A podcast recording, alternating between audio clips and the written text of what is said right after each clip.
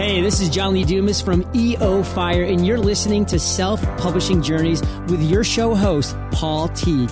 It's the must listen weekly podcast for all indie authors who are prepared to ignite.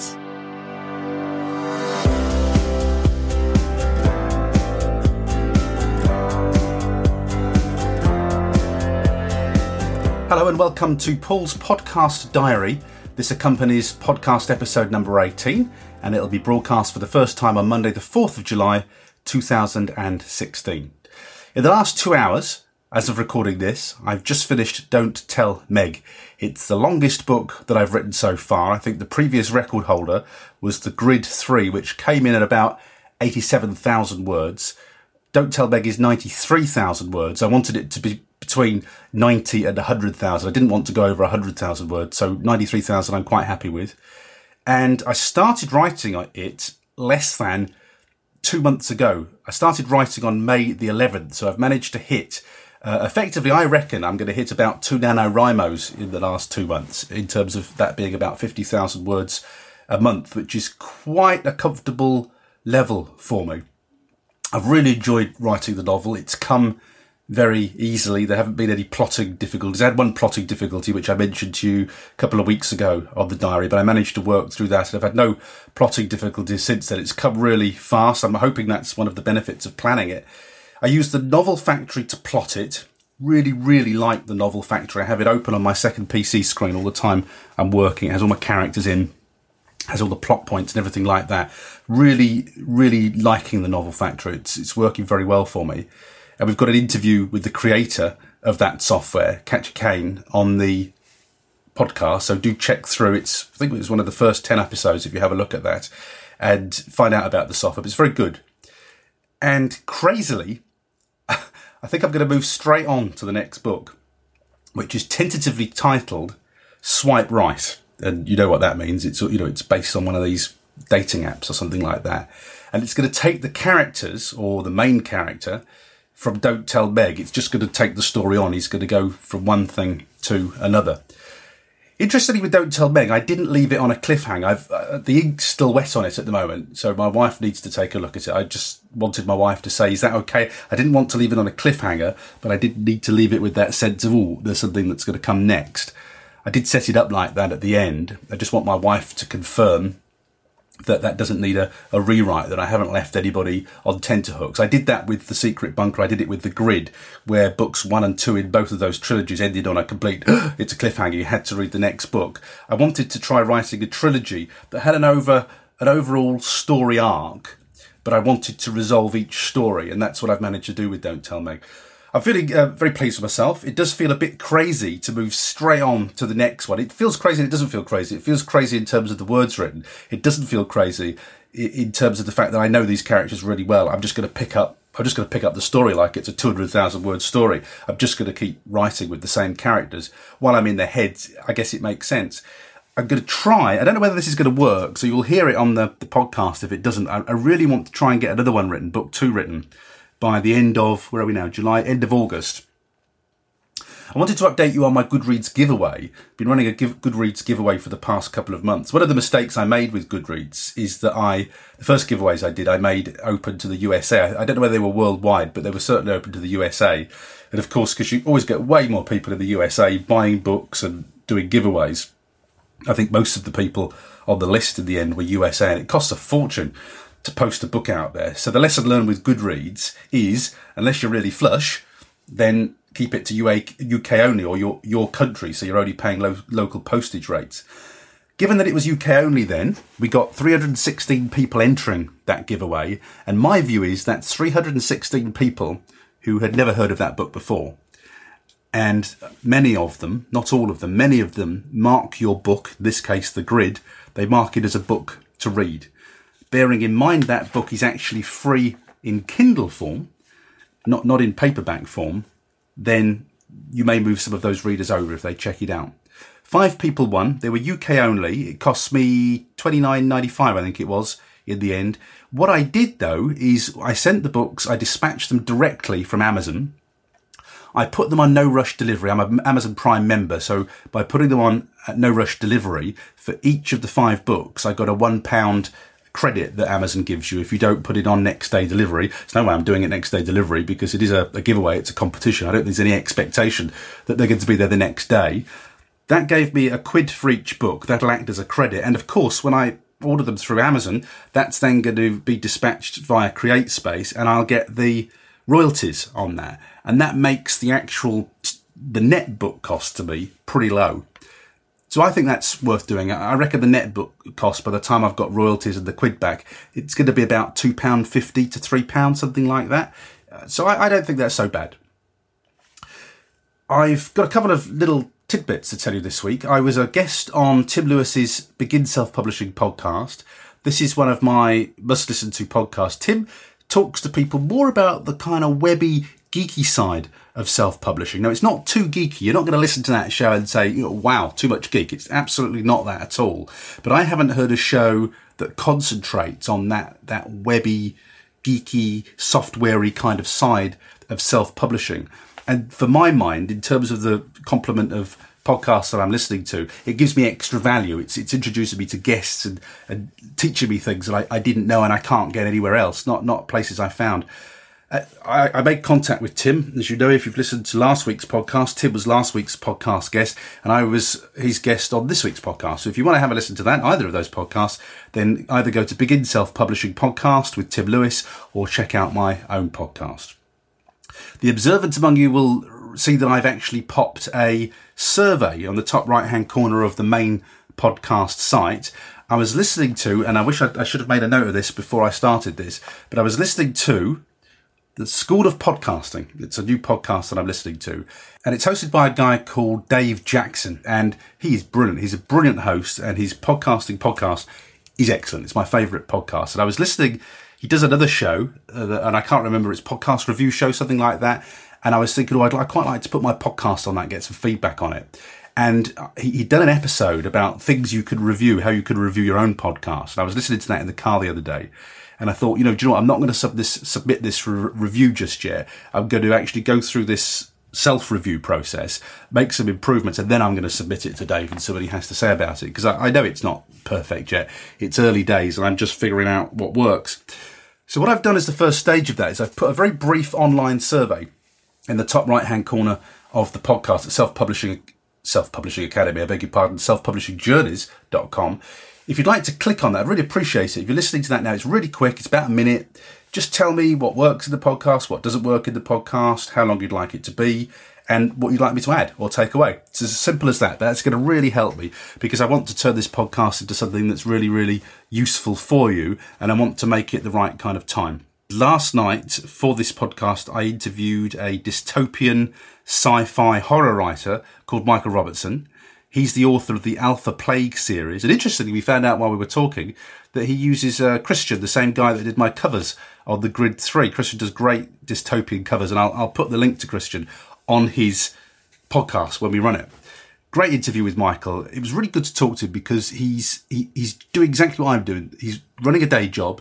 He's squeezing his writing in around the day job, so he's earning enough in the day job to to pay for the books, to, to keep the roof over their heads. He's squeezing the writing in around work. He's squeezing the writing in around family. He's writing at a tremendous rate and he's actually got traction. He's a couple of steps ahead of me in terms of his sales and his success, but he's actually getting to the stage now where his income is actually covering what he's spending on the business. He's also uh, been approached by, he's got a contract with Podium. These are the guys who, I guess, kind of launched Andy Weir to fame with The Martian. So he's got some really great stuff. It was really inspirational talking to him. And this, incidentally, is why you need to consider being in a mastermind group if you are an author. You need to mix with people who are ahead of you, who are, but who who've got the same kind of aspirations as you to build the same kind of business because they can, they're trodden that path. They can give you lots of tips, but they give you lots of great advice. And it's the right kind of advice too. It's not the wrong advice. It's not self perpetuating all the wrong things. It's moving you on in the right direction. So I got a lot out of that interview from Michael. It's going to run in a couple of weeks time and I would urge you to listen to that if you are self publishing. Last week I mentioned that I'd done my quarter two review, and I can't believe how sad this is, but I've got this big whiteboard to the side of me, and I actually get really excited when I reach the end of a quarter and I can see what I've achieved, and I, I clean the board and then we put the next quarter's targets on.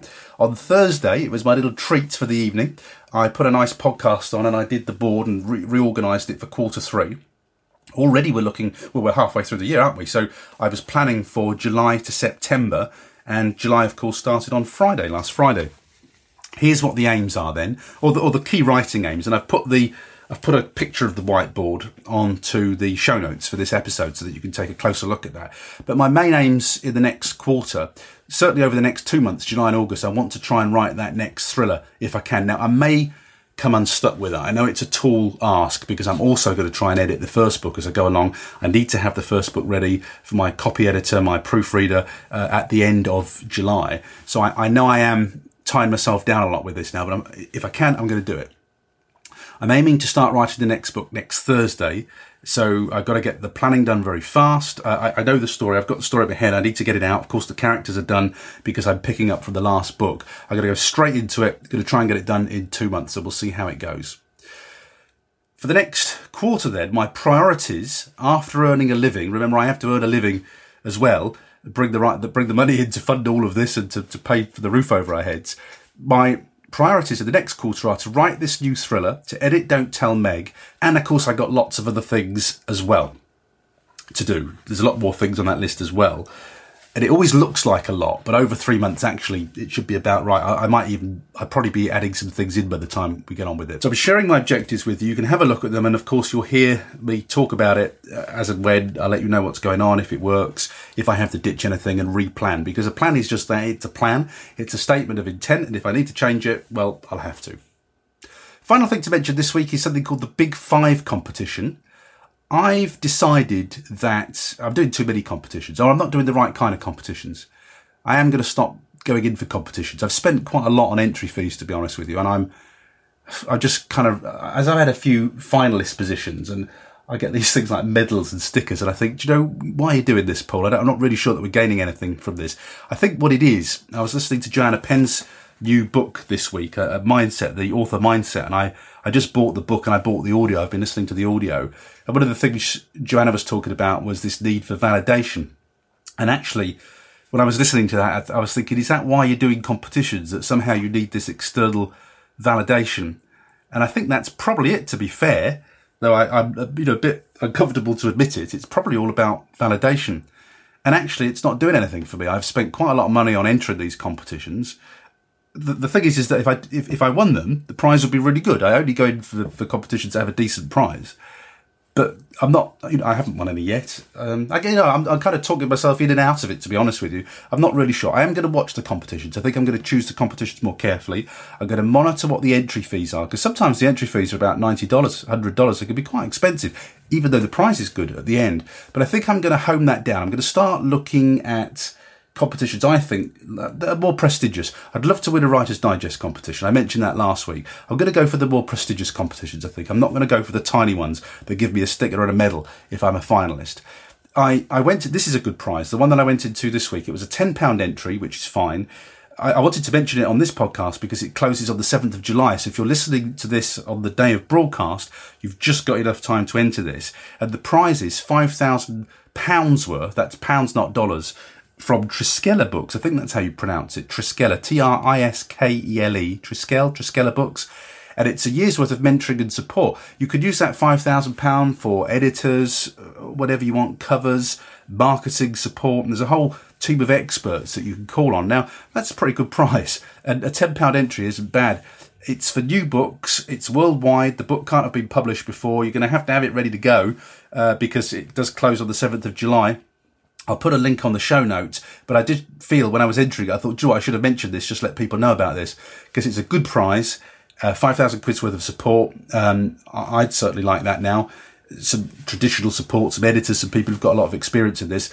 So take a look at the show notes if that's of interest for you, but you're going to have to move fast. You're going to have a day or two left by the time you listen to this. That's pretty well it for this week's podcast diary. I just wanted to warn you about next week's show because it's going to be a bit flexible. I'm going to be interviewing Richard Madeley this week. I've got his book. The book arrived, the the night book, and I'm going to see him locally talk on Monday evening, and then on Tuesday morning we're meeting up for a coffee, and I'm going to interview him. Now, years of being a journalist for the Beeb tells me that whenever you have meetings with celebrities, often they're running late.